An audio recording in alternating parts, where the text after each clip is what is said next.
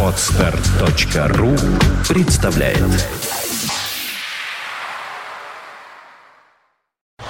You are listening. You're listening to Internet Radio Funtank FM. Funtank FM. Где же этот самый Андрей Меньшенин? Боже мой, где самолеты по средам? Почему мы не слышим бж-бж-бж э, звук авиамоторов? А я скажу честно вам, я скажу. Вот он, Андрей Меньшенин. И время у нас, между прочим, 19 часов 10 минут. И ничего я не отъел, у него не украл ни минуты. Потому что обычно у нас дороги читаются в 19.10, а вот не читаются. И вот он, человек же этот пришел. Я ему фейдер громкости ввел. Андрей Меньшенин, расскажи мне, пожалуйста, во-первых, привет, я очень рад тебя видеть. Если честно, несмотря на все мои гнусные инсинуации, в тебя адрес и в адрес э, самолетов, к которым ты э, зачем-то имеешь отношение.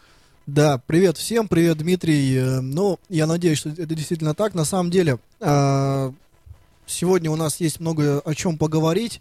А, Много всего произошло за эту неделю.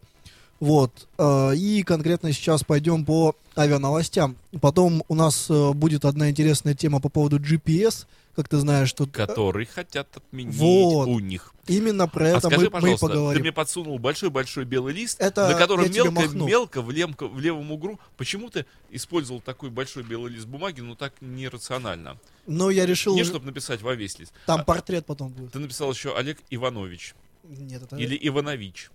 Эх, эх.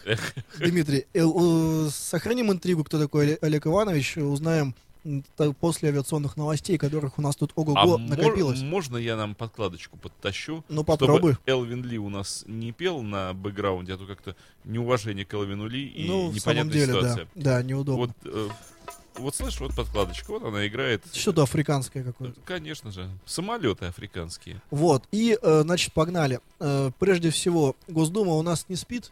И, Да ты что? да, как оказалось. Бессонница у них? Нет, на самом деле, э, с утра до ночи они э, генерируют различные законопроекты, чтобы сделать, так сказать, нашу жизнь лучше и радостнее. Помнишь, Леонтьев пел? Наверное, только Димедрол поможет им, поможет им. Возможно. Вот. А, кстати, тему Леонтьева запомнили, еще продолжим ее сегодня позже. Ты что? Конечно. Он улетел от нас? Нет. А ты хотел бы? Ну, не знаю. Вот. А тем временем в Госдуме, где наверняка популярен этот артист, а, значит, депутат Госдумы Роман Худяков э, из ЛДПР направил тут обращение на имя министра транспорта Максима Соколова. Значит, в своем этом запросе законодатель попросил ведомство оценить возможность применения международных санкций к российским авиакомпаниям, которые станут обслуживать рейсы в Крым, а также угрозу запрета отечественным авиакомпаниям на осуществление международных авиаперевозок. Вот такое длинное и непонятное предложение. В общем, Я- если вкратце, то... Я, честно говоря, не понял ни одного слова. Да, э, кроме слова авиакомпания.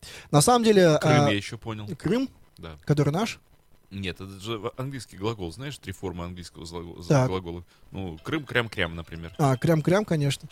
Вот. а, И смотри, значит, история такая на самом деле.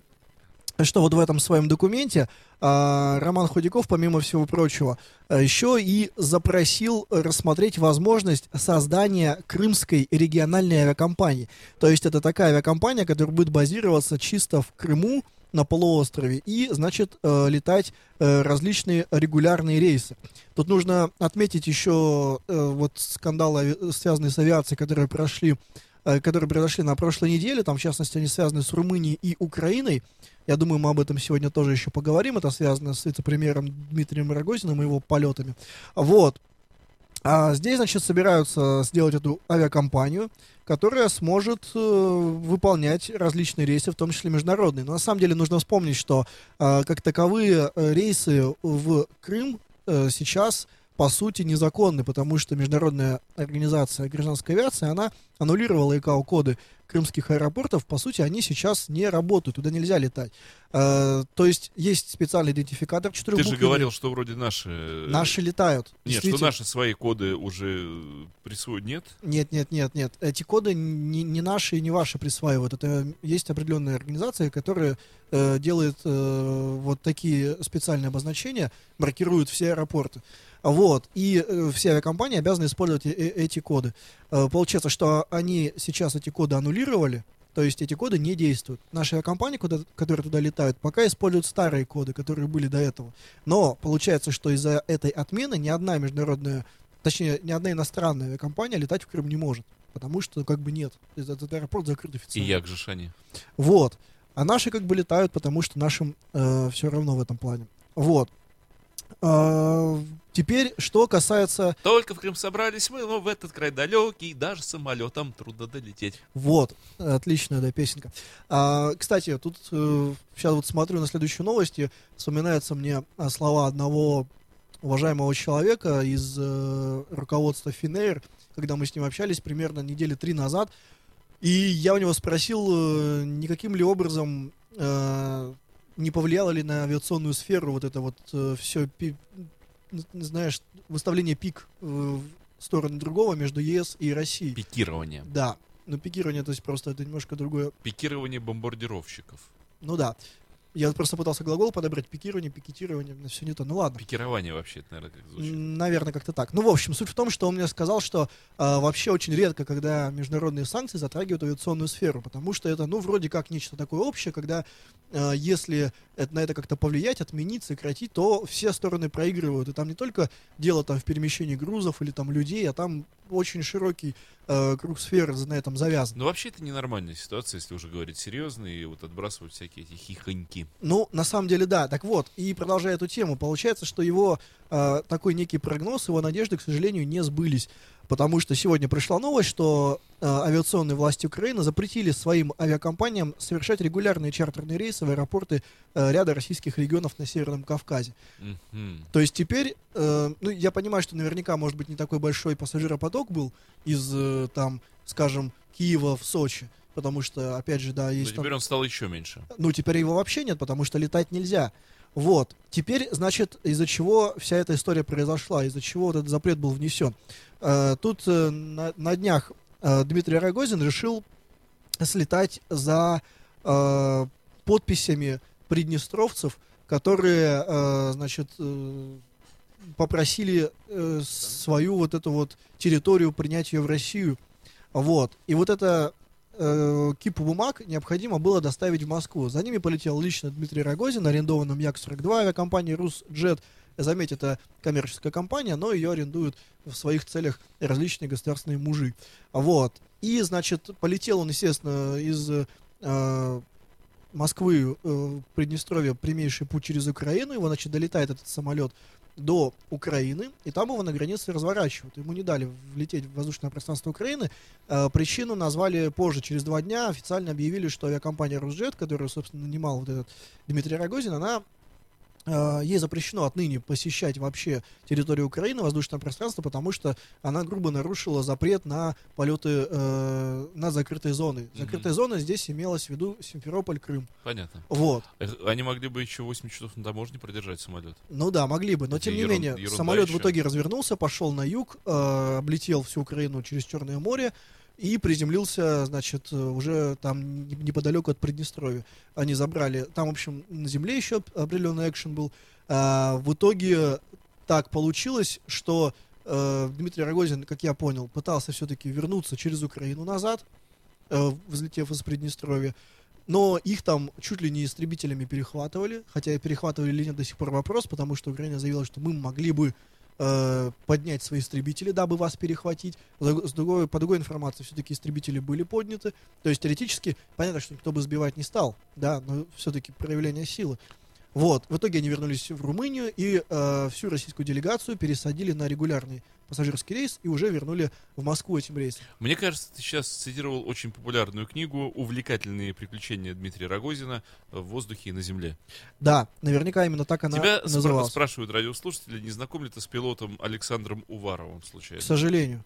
К сожалению. Да, вот, Но если познакомить, я буду не против. Ну, если- Говорят, что вот он вел машину, вел самолет в Крым, и наш радиослушатель как раз был его... Ну, Пассажиров. впол- вполне возможно. Российские авиакомпании-то туда летают, как минимум Сибирь, Аэрофлот, Трансаэро. Я видел рейсы по флайт радару в том числе. То есть, как бы в этом-то проблем особых нету. Вот. а, еще про полеты чиновников. Значит, фонд боры- борьбы с коррупцией, основанный оппозиционером Алексеем Навальным, э, накануне потребовал у министра обороны Сергея Шойгу дать пояснение в связи с появлением СМИ информации о том, что высокопоставленные чиновники Минобороны якобы летали на ведомственном самолете на Сейшельские острова. Боже мой, Но вот, кто да. бы мог подумать? Но вот решили люди поразвлекаться. Каждый отдыхает как может. Кстати, сегодня буквально я видел э, данные из, по-моему, э, аэропорта, э, одного из аэропортов э, Сейшельских островов, где вот эти строчки указаны, и где там есть э, чуть ли там не фотография этого самолета, речь идет о Ту-154, э, специального, я так понимаю, летного отряда «Россия». Это летный отряд, который обслуживает первых лиц государства. И, э, значит, бортовой номер его известен, РА-85155. Э, он, а, нет, пардон, это не специальный летный отряд России, это 223-й летный отряд э, Минобороны. Ну, это, в общем, транспортная авиация, не суть. А, И вот, значит, этот фонд борьбы с коррупцией заявляет, что по их оценке стоимость фрахта, фрахта данного самолета до Сейшел обратно составляет не менее 200 тысяч долларов. Соответственно, как ты понимаешь, все деньги эти были потрачены из э, бюджета э, государственного. Вот, так это или нет, неизвестно. В общем, Минобороны пока никакого э, ответа не дало, но тем не менее. Ты знаешь, я что думаю, что от этого полета закрома не оскудели. Ну, 200 тысяч, с другой стороны, на воздух, знаешь, Копейки. понимаешь, они могли бы за гораздо меньше деньги купить билет, не знаю, там, в эконом, там, класс, в Не бизнес-класс. смогли. Они пытались, пытались. Занято? Они хотели, Занято, но да? не смогли. Понятно. А может быть, с другой стороны, я понял, наверное, почему так. Ведь когда они фрахтуют самолет государственный, они что, могут буянить на борту? Нет, Андрей, не поэтому. Слаб человек. Вот сл- И- слаб. и что, и слаб. что? Сломались они перед искушением. А их искушал. Да? Да, вот этот самый пришел и искушал. Возьмите самолет государственный транспортной авиации. Ай-яй-яй-яй-яй. Они такие, нет, нет, мы удержимся. И не удержались. Ай. Ну вот, видишь, мы с другой стороны с тобой в такой ситуации не были, но мне кажется, что как-то вот удержались бы. Ну, мы, наверное, 200 тысяч потратить из бюджета на полет. Эх, ну я даже не знаю. Опять же, Ту-154М, при, всем, при всей моей любви к этому самолету, не самый экономичный вариант доставки туда. Если бы взяли хотя бы Airbus тот же, ну, я не знаю, ладно. Окей, в общем, вот такая вот история, она, опять же, мутная, потому что подтверждений этому особых нету, э, но, как говорится, дыма без огня не бывает. Вот, а теперь А почему еще не начали летать люди торнадами? Вот как, торнадами. Да, как А Элли. понимаешь, как Элли в домике. Проблема, Помнишь, да? проблема в том, что сложно предугадать э, где-то э, Купить билет на нужное торнадо. Да, то есть, потому что это торнадо, знаешь, у них там сегодня так, а завтра так. Тут, как говорится, куда ветер подует. Надо в прямом и переносном смысле. Договориться как-то с ними, с торнадо. торнадо? Конечно. Ну, это же стихия, как не договоришься. Как, как? Стихийно. Шаманство развивать. Да. Хм, То есть будет штатный шаман, вместо пилота будет шаман. Кстати, да, шаман первого ранга. Ли- Садишь- ли- линейный шаман. садишься в Будет- торнадо и объявляют. Линейный шаман из Якутии. Да, такой-то. Потомственный. Турзы Мурзыев. Четвертое поколение. Да. Приветствую Нормально. вас. Просьба пристегнуться. В- вызывает дождь за дополнительные деньги. Да, же, не взлетел, но дождь пошел. Ну, Не то щит- сделал. Что поделать? И, он- и- и тогда он говорит, сегодня погода нелетная. Да. Вот. А теперь о более народном э, средстве доставки по воздуху. Как ты знаешь, уже который месяц э, компания Добролет пытается запуститься и начать свои полеты. Это лоукостер, что означает, э, что полеты будут примерно по цене билета на поезд или даже дешевле на разных направлениях. Это очередная дочка Аэрофлота. А, вот, сложности там... Слушай, ну почему вот глупо М? мы говорим лоукостер? Да. Почему по-русски не говорить низкоплатник? Но это не очень красиво звучит. А лоукостер типа так круто, да? Загадочно интригующе. Лоукостер. Да, говорит, не- Ну, потому что это слово, оно изначально за границей Нет, появилось. ни- Там низко- лоу-кост, ни- низкоценник. низкостоимость. Да, низкоценник, Ну, низкоценник, не знаю. да. Ты же, ты же не говоришь ски- скидочник, ты говоришь там дискаунтер. Я не говорю так противно. Ты говоришь скидочник? Я скидочник. А, понятно. Так, ну что ни- низкоценник нам ты предлагает? славянофил просто. Да. Ну, пусть да. Значит, в таком случае э, низкоценник Добрулет Ого. объявил, Лет- Что- Летодло. что в свой э, о- авиапарк добавит э, отечественного Авиа- производства самолета. Никакой парк. Авиастойло. Авиасто... Не, ну все-таки ты с конями их сравниваешь, так нельзя. Воздухостойло. Воздух... Ну, а, воздуху стоило. Э, добавляет отечественный самолет э, сухой, супер, ну тут, даже Что суперджет, супер. суперджет, понимаешь, Подожди, тут как не, это? Не вот? надо. Ну, так, давай супер. Ну джет это реактивный самолет, Мы и скажем. супер превосходная Не, степень. что- супер плохое слово же. Нужно что-то Но это наше. превосходная степень. Нет, наше славянское нужно. В смысле, о, очень реактивный. Зело. Что? Зело скоростной. Зе- Вот, хорошо. Значит, сухой, зело скоростной 100. Отлично. Так вот, в общем, речь идет о том, на самом деле, что э, ранее планировалось, согласно модели лоукостера, которая распространена на Западе и вообще в мире, она предпри- э, подразумевает, что чтобы э, уменьшить э, затраты на техническое обслуживание авиакомпаний, используются, как правило, всегда самолеты новые, чтобы их как можно меньше надо было обслуживать, и при этом одного типа, чтобы не надо было там разные запчасти заказывать, э, учить по-разному людей и так далее. Поэтому э, объявлялось помпезно, что там будут летать Boeing 737-800 NG, это самый распространенный тип э, воздушных судов в мире. Вот, однако, однако, э, теперь заявляется, что авиапарк будет разбавлен и отечественными производствами сухой Суперджет 100. Э, что для нас это значит? Для нас это значит, ну, в принципе, как и для большинства пассажиров, особо э, ничего плохого и ничего э, важного. Какая нам разница в сущности, на чем лететь? Однако, если рассматривать э, модель лоукостера, то здесь прослеживается некое нарушение логики. Во-первых, добавление нового типа, это, понятно, тут же увеличение затрат. Во-вторых, а, какие конкретно самолеты э, пойдут первыми туда, не, ну, неизвестно пока что.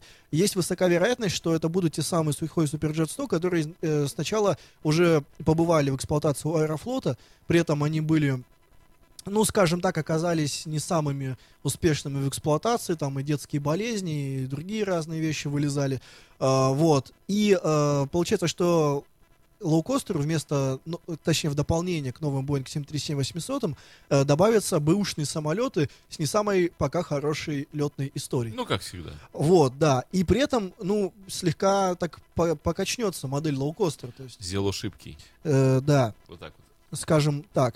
В общем, э, перевод одного суперджет 100 в парк добролета состоялся в преддверии завершения процедуры сертификации лоукостера в Росавиации. А нужно сказать, что лоу... добролет он только-только вот, получил сертификат, то есть это новая авиакомпания. И один из первых рейсов, кстати, они собираются организовать в Петербург. Так что можно будет э, попробовать. А по мне, лишь полетать. бы они летали и не падали. Вот ты знаешь... э, ну, еще всё цена, остальное. цена важна все-таки. Ну, это понятно, но... И знаешь, нужно, нужно Когда упадешь, уже никакая цена Нужно тебе- вспомнить, что специально под лоукостеры в России было э, принято э, достаточно такие революционные для нашей страны э, за- законодательные акты. В частности, теперь у нас появились невозвратные билеты. Да, да, да, президент одобрил. Э, в итоге потом, значит, э, платный багаж появился. И э, там, по-моему, э, теперь можно не кормить на борту людей, если не ошибаюсь. В общем, там такие, э, вот, понимаешь, специально под новый проект, вот такая подготовка. И теперь получается, что когда столько сил направлено с одной стороны, то с другой стороны, ну, не совсем понятные шаги, возможно. Хотя, с другой стороны, опять же, да, может быть, мы с тобой не понимаем какого-нибудь хитрого плана, Я который на, будет ви- реализован. на видео покрупнее сделал, посмотри. Да? Хорошо, только где-то слева. Это ты? Где? На видео. Маленький сюрприз. Это так, для разрядки обстановки. Ой, ужас какой-то. Вот, значит, что у нас еще? Продолжаем тему, так сказать, санкций. Э, В ответочку, значит, э, Наши уже со своей стороны. наши со своей стороны, тут опять Дмитрий Рогозин выступает. А, Значит, э, он же обиделся из-за того, что против него были предприняты санкции э, со стороны США и ЕС, поэтому он решил, так сказать, ударить всей мощью России. Ну ты понял, да? Э, заблокировали его, а в ответ вся Россия наносит ответный удар. Ну, конечно, Россия разве может пережить, что Рогозина заблокировали? Да, в итоге Дмитрий Рогозин заявил следующее, э, пишет газета РУ. «А, Мы планируем, что нам МКС нужна только до 2000 до 2020 года. Э, Переводя с чиновничьего на русский, э, Россия далее эксплуатировать Международную космическую станцию, видимо, не собирается. Э, Здесь, конечно, такая, как говорят в интернетах, мексиканская ситуация, в том плане, э, что э, сейчас, по сути, единственный способ доставки людей и грузов с планеты Земля на э, орбиту это российские грузовики, которые запускают из казахстанского аэродрома. Это самый дешевый, самый надежный э, способ доставки. Если Россия не, не будет экс- эксплуатировать МКС, то ей как бы и не надо тогда будет туда летать. Получается, что она перекрывает, ну, как бы воздух всем остальным. Да нет, она сама себе в первую очередь перекрывает воздух, потому что если туда не надо летать, значит не надо делать эти грузовики, не надо брать деньги за эти полеты. Таким образом, не надо эксплуатировать Байконур. То есть начинается такой великий абсурд. Ну да, здесь очень, опять же, такая длинная цепочка. Здесь и Казахстан э, явно может пострадать. Хотя, понимаешь, если Казахстан будет использовать э, Байконур также, то есть давать в аренду России, то Россия может спокойно использовать этот космодром для своих целей. Может быть, наконец-то. Я думаю, его надо использовать, исходя вот из того, что ты только что сказал, в целях Дмитрия Рогозина исключительно. То есть, э, Мне чтобы кажется, он, туда отправился. Он знает, как его эксплуатировать. Может быть, он хочет куда-то улететь, наконец. Ну, вдруг. Но смотри, например, он отметил, что российский сегмент может существовать самостоятельно от американского. Американский сегмент самостоятельно от российского существовать не может. То есть мы можем провести границу в космосе, Да, да, да. мы сделать можем. таможню, Абсолютно. чтобы там пошлины, вот эта вот вся история, Мгм. там визы выписывать. Вот, заблокировать, значит, всех граждан, повесить бумажку Бараку Обаме в, в вход на российский космодром. сегмент. Не, на российский сегмент МКС запрещен. И потом, в случае особой напряженной ситуации, мы можем с помпезностью взять и, значит, э, с шорохом отделиться. И улететь куда-нибудь э, на горизонт. Как тебе вариант? Да, слово горизонт меня вдохновило. Горизонт, хорошо. А, значит, мы понимаем, и говорит Рогозин, что Международная космическая станция это хрупкая в прямом Подожди, У нас сейчас новые приключения Рогозина уже. это продолжение его монолога. Это хрупкая в прямом и переносном смысле тема. Мы здесь будем действовать совершенно прагматично и не будем ставить препон для работы на МКС. Мгм. То есть, как бы, э, получается, что пускай-то они всех все-таки будут. То есть, Но вот доставлять уже. то есть, смотри, жадность, она все-таки Ну, всё-таки да. У нас есть определенный интерес, говорит э, Дмитрий Рогозин, выраженный американскими коллегами о продлении работы МКС до два- 2024 года. Но Федеральное космическое агентство РАН и Фонд перспективных исследований готовы предложить некие новые стратегические моменты, связанные с дальнейшим развитием российской, российской космонавтики после 2020 года.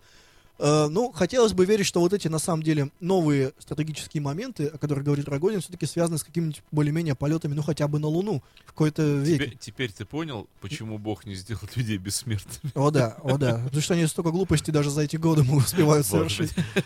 А, вот. Ну и, э, значит, э, продолжая вот эту волну ответ, ответных обид, скажем так, Дмитрий Рогозин заявил и о весьма такой э, горячей теме, о том, что э, значит, системы, э, станции корректировки спутниковой системы GPS э, на территории России э, использоваться не будут.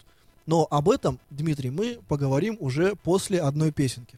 Вот ты хочешь одну песенку? А я хочу одну песенку, и потом мы поговорим про эту Ты волнующую, интересующую тему, потому что GPS используется кроме автомобильных навигаторов, как ты понимаешь, еще и в авиации. По ней летают самолеты. Что будет с ними после отключения этой системы, мы вот узнаем. А скажи мне, пожалуйста, ты прямо хочешь вот песенку-чудесенку? Э, Да, ты меня поймал. На тебя, Боберта Планта. А давай.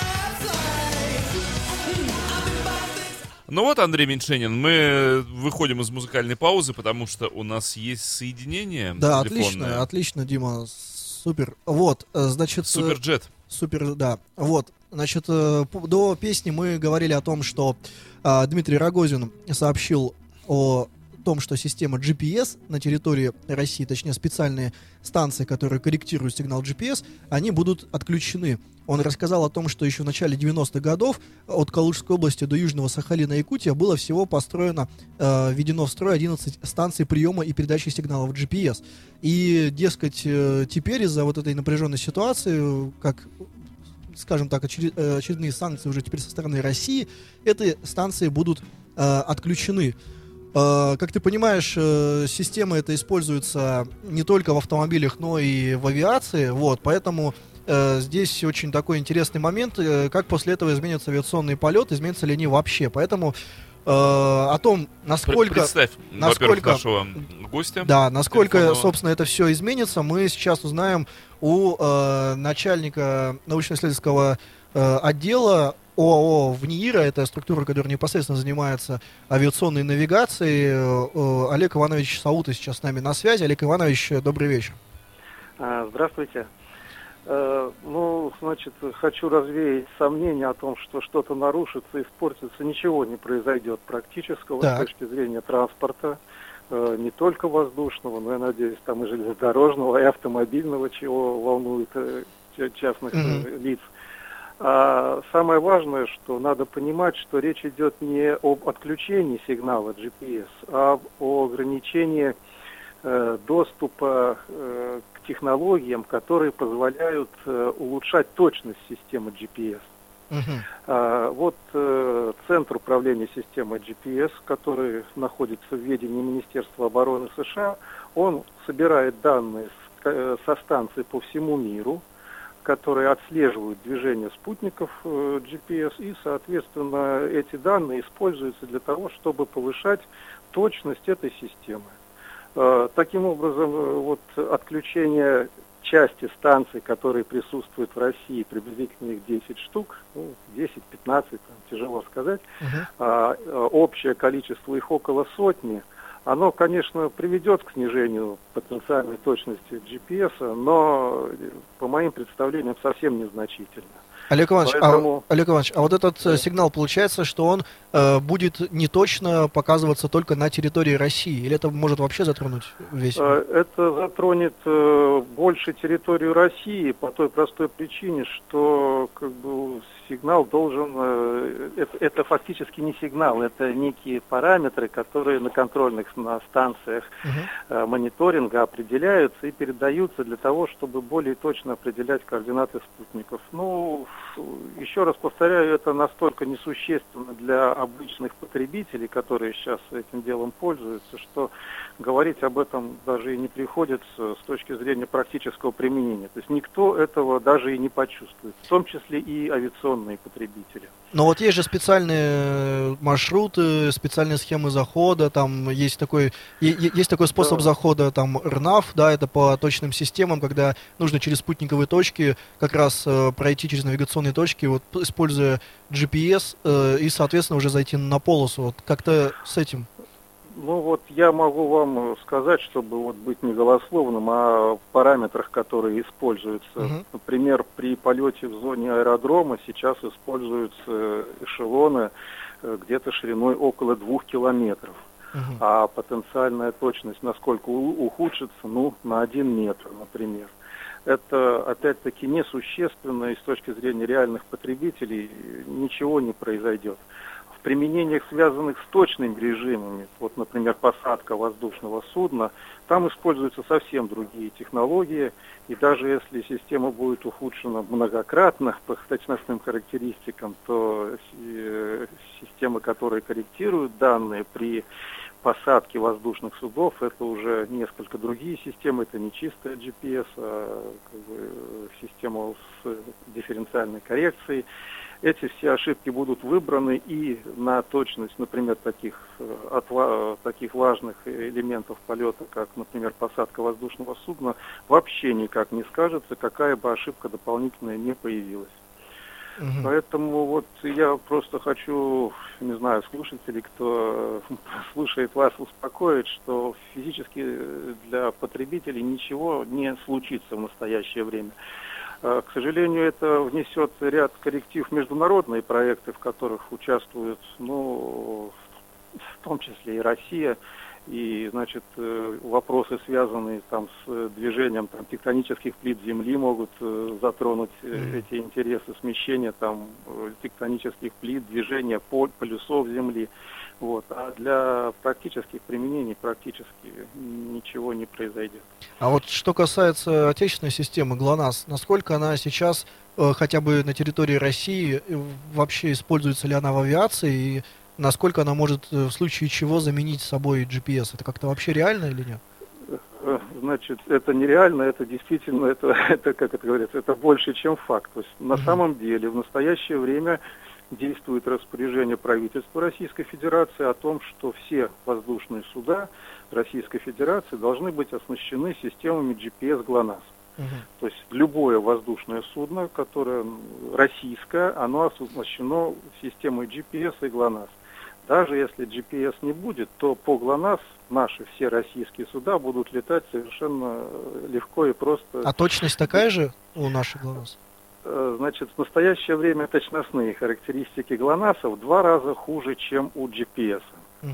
Э, Приблизительно, чтобы это было в цифрах, ну, например, точность GPS, которую там официально называют, составляет около двух метров, точность ГЛОНАССа составляет ну, 5-6 метров. Вот э, приблизительно такие цифры в настоящее время присутствуют. И та, и другая система, они в настоящее время с точки зрения вот потребителей, они совершенно эквивалентны. Эти там несколько метров разницы, они никак не сказываются. А вот конкурентные преимущества, которые у ГЛОНАССа могут появиться, да, могут появиться. Не зря же мы сейчас пытаемся, не зря не пустили нас в Америку, то есть э, для того, чтобы поставить наши станции там, Мгм. чтобы поднять точность нашей системы. Мгм. Поэтому это важный момент э, с этой точки зрения, да. То есть Мгм. с точки зрения выхода ГЛОНАССа на международный рынок, это хороший шаг, я считаю. Олег Иванович, а тут еще вот Да. наши радиослушатели задают вопрос э, в чате.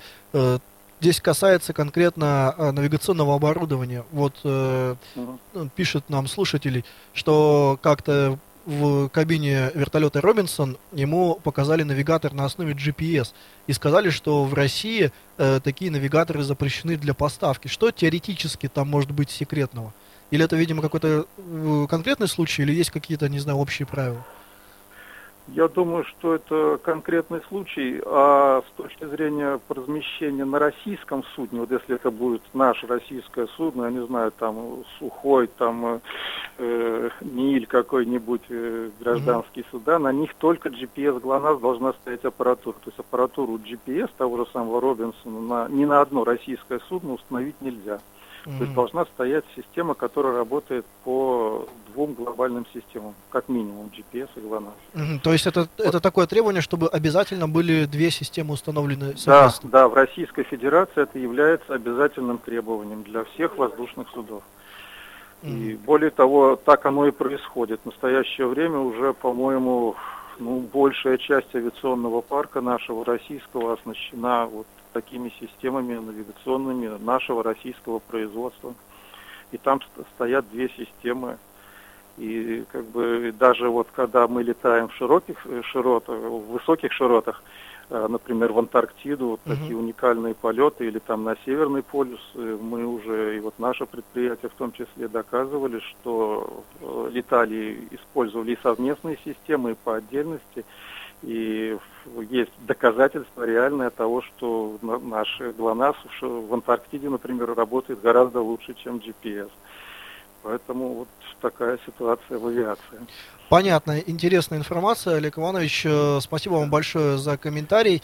Э, Я напомню, что у нас в эфире был э, начальник научно-исследовательского центра ОАО ВНИРа Олег Иванович Саута. Всего хорошего. До свидания, Олег До Иванович. свидания, Спасибо, спасибо. всего доброго. Спасибо До вам. А, ну вот видишь как, не все Впереди, потеряно. впереди планеты всей. Кстати, еще такая интересная история по поводу GPS. Как ты помнишь, во-первых, до этого была история, как э, у гражданских пилотов отключали сигнал GPS в Крыму. А, вот. И э, недавно я буквально общался с одним э, военным летчиком. Он рассказал такой замечательный случай, что когда им приходилось в начале этого века летать э, за рубеж, и вот они э, пролетали над Персидским заливом, где конкретно вот в тот момент было что-то неспокойно, там присутствовали в том числе войска США, и вот, значит, они идут гру- группой истребителей по маршруту через Персидский залив, у них, э, естественно, установлена была система GPS навигационная в самолете, вот, и в какой-то момент сигнал просто отрубается, то есть они остаются вообще без навигации, не понимая, по сути, где они в данный момент, насколько отклоняются сильно от трассы. Только используя там дедовские методы, различные старые, они смогли найти. э, даже, даже не в том, что как бы дело не в том, чтобы найти дорогу, а чтобы именно не отклониться от трассы. Когда они прошли эту зону, то перезагрузили GPS-ку, и тогда сигнал вновь вернулся и все заработало. То есть даже вот до такого Ну, видишь, те- быть. техника несовершенна. Любая. Здесь э, вопрос о том, несо- как бы несовершенство ли это техники, или это человеческий такой фактор, который намеренно отключил навигационную систему во время боевых действий. Или специально для определенной группы, зная, что вот там будет пролетать так- такие ну, ребята. видишь, э, в таком случае техника несовершенна в том плане, что она не может блокировать и компенсировать человеческий фактор. Эм, ну да, ну знаешь, это было бы странно, если бы человек нажимал на тумблер, чтобы это все выключить, а ему система бы говорила, не-не-не-не, я все-таки останусь включенный. Вот, а что касается, кстати, военных А, летчиков, ну, сейчас и- просто... Есть же, знаешь, вот эти вот, как Мгм. меня выводят в современных компьютерных телефонах, когда выключить. Вы точно хотите выключить? А, это... Вы да. хотите выключить именно меня? Именно меня, именно этим пальцем? Сегодня? Да, именно сегодня. Скажите да, если нет. Если нет, то нажмите кнопку. Да-да-да. Вы Вот. точно вы? И, и стукнитесь три раза головой. Вот. А вот. Уже на пятой опции ты думаешь, да ну вас. И кидаешь об стенку. Да. На самом деле, и заканчивая вот конкретно эту тему на сегодня, э, говорили сейчас про гражданскую авиацию. Вот Олег Иванович нам рассказал, что требование такое, чтобы российской авиации на самолете обязательно было установлено одновременно и GPS, и ГЛОНАСС.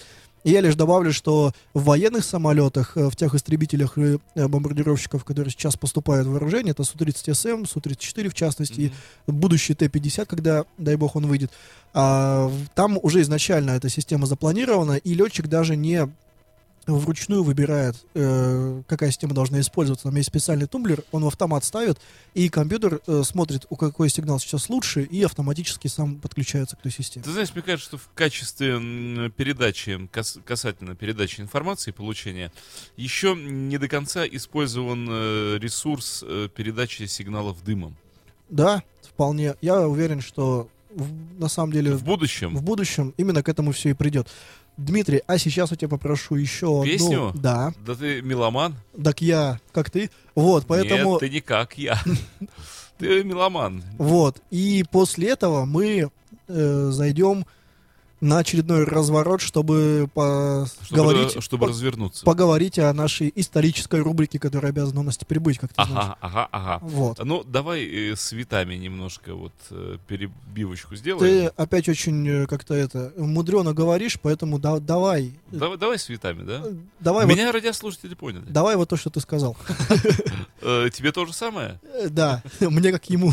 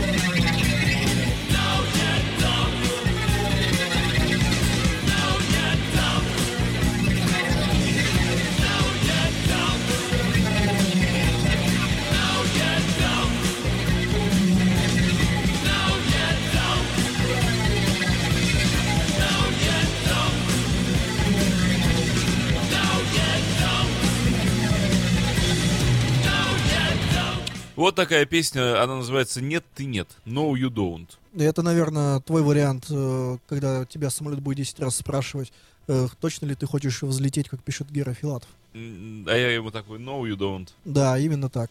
Вот. э, Кстати, да, вот Иванов пишет правильно о том, что речевые информаторы разговаривают приятными женскими голосами. Даже в, критичес- даже в критических ситуациях э, он говорит, что это успокаивает. На самом деле тут немножко проще. Э, такая история, что исследования были, э, ну, в основном же э, пилоты, как правило, мужчины, так уж сложилось. И э, время реакции на женский голос э, в несколько раз э, меньше, чем э, время реакции на мужской голос. Поэтому именно с точки зрения э, именно реакции, безопасности и так далее, именно женские, женскими голосами разговаривают информатор. Например, речевой информатор на боевых самолетах все нежно зовут летчики Ритой. А почему не используется запись истерического голоса женского? Такой, Не, ну потому что там, как правило, он срабатывает так в экстренных ситуациях, таких нештатных, прямо скажем. Поэтому там, наоборот, очень такой спокойный голос. Ну, с некими тонкими, та- такими но- нотками, значит, тревоги там, типа, превышен угол атаки. Ну, вроде как и спокойно, вроде Или как если стюар- или стюардесса, если заходит э, в кабину пилота, вдруг голос такой женский. Кто это такая? Да-да-да, именно так. Ты где вчера был? О, кстати, где вчера был, это Начинается. уже момент такой исторический, я бы сказал, и самое время Ты перейти к нашей рубрике. ты как относишься к моей маме? Во-во-во. Вот, э, значит, начинается наша историческая рубрика, Дмитрий. И сегодня у нас есть три даты, и все три даты, они э, из этого нашего 21 века. Начнем от самой, э, от самого э, давно прошедшего события к менее давно прошедшему, скажем так. А, значит, 12 мая 2002 года произошло весьма печальное событие на космодроме Байконур в результате обрушения крыши, крыши монтажно-испытательного корпуса на 112-й площадке, к сожалению, был полностью уничтожен советский космический корабль «Буран». Буран. «Буран». Видишь, я знаю. Ну, разумеется, это единственный, по сути, э, челнок космический, который мог несколько раз летать туда-обратно и самостоятельно производить посадку, и, то есть в автоматическом режиме, и даже он это сделал э, 15 ноября 1988 года. Вот, э, замечательная абсолютно машина, очень жаль, что ее не используют. Э, дело здесь, во-первых, в коммерческих э, делах, то есть У э, меня, да, я знаю, да, тоже, да. очень, очень. Но здесь какая-то еще и штука. мистика. Ты же знаешь, что вот все, кто работал по, по программе Буран, Так, они плохо закончили. да? Да, вот летный полк. М. Ну, возможно, возможно.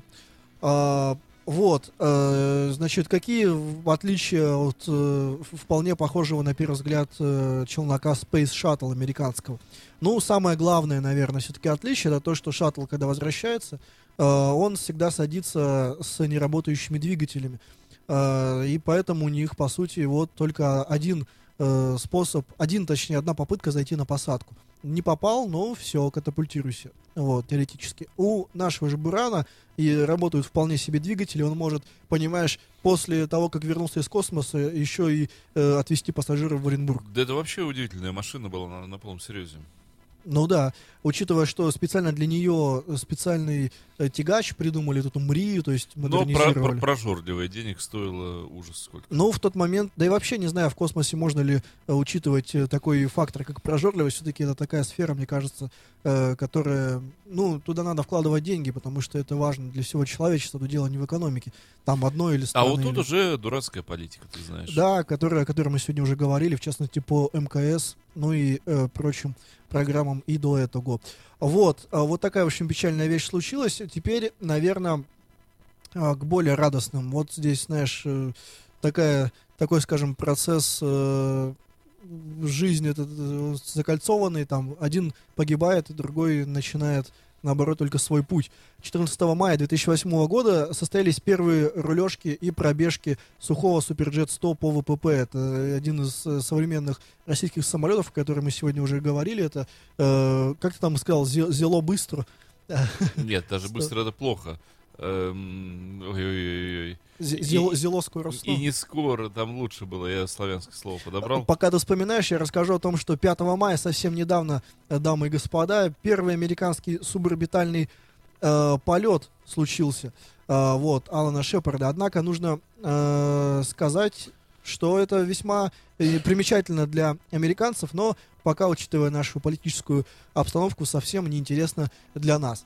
Вот, за сим, наверное, будем э, прекращать на сегодня. Надеюсь, что за эту неделю, которая нам э, грозит, Ничего ужасного не случится. и наоборот, все будет только к лучшему. И в след- уже в следующей программе мы расскажем о том, какие новые проекты все-таки начались на Самолеты будут уровне. взлетать, не падая, садиться. Обязательно, обязательно. Пилоты будут трезвы и что Но? Ну, пилоты, как правило, как правило, трезвы. А МКС э, обрастет еще одним блоком, и кто-нибудь полетит на Луну. А мне хочется, чтобы наши бураны снова начали летать. Было бы здорово, я с тобой согласен. Что ж, э, спасибо тебе, Дмитрий, за сегодняшний эфир. Кстати, ты знаешь, Да. что э, в Челябинске собираются возродить производство буранов? Они будут называться чебураны. Чебураны, очень интересно. Я думаю, мы в следующий раз об этом поговорим. А чебураны? Или нет. А, вот. Всем счастливо, всем Неужели удачи. Не, не эта новость? Дмитрий, ну вот, эх, с таким вот юмором Дмитрия прощаемся на сегодня. Спасибо всем, счастливо, удачи, Всем пока-пока. пока-пока. You are listening. You're listening to Internet Radio Funtank FM. Funtank FM. Funtank FM. Funtank FM. Funtank FM. Скачать другие выпуски подкаста вы можете на podster.ru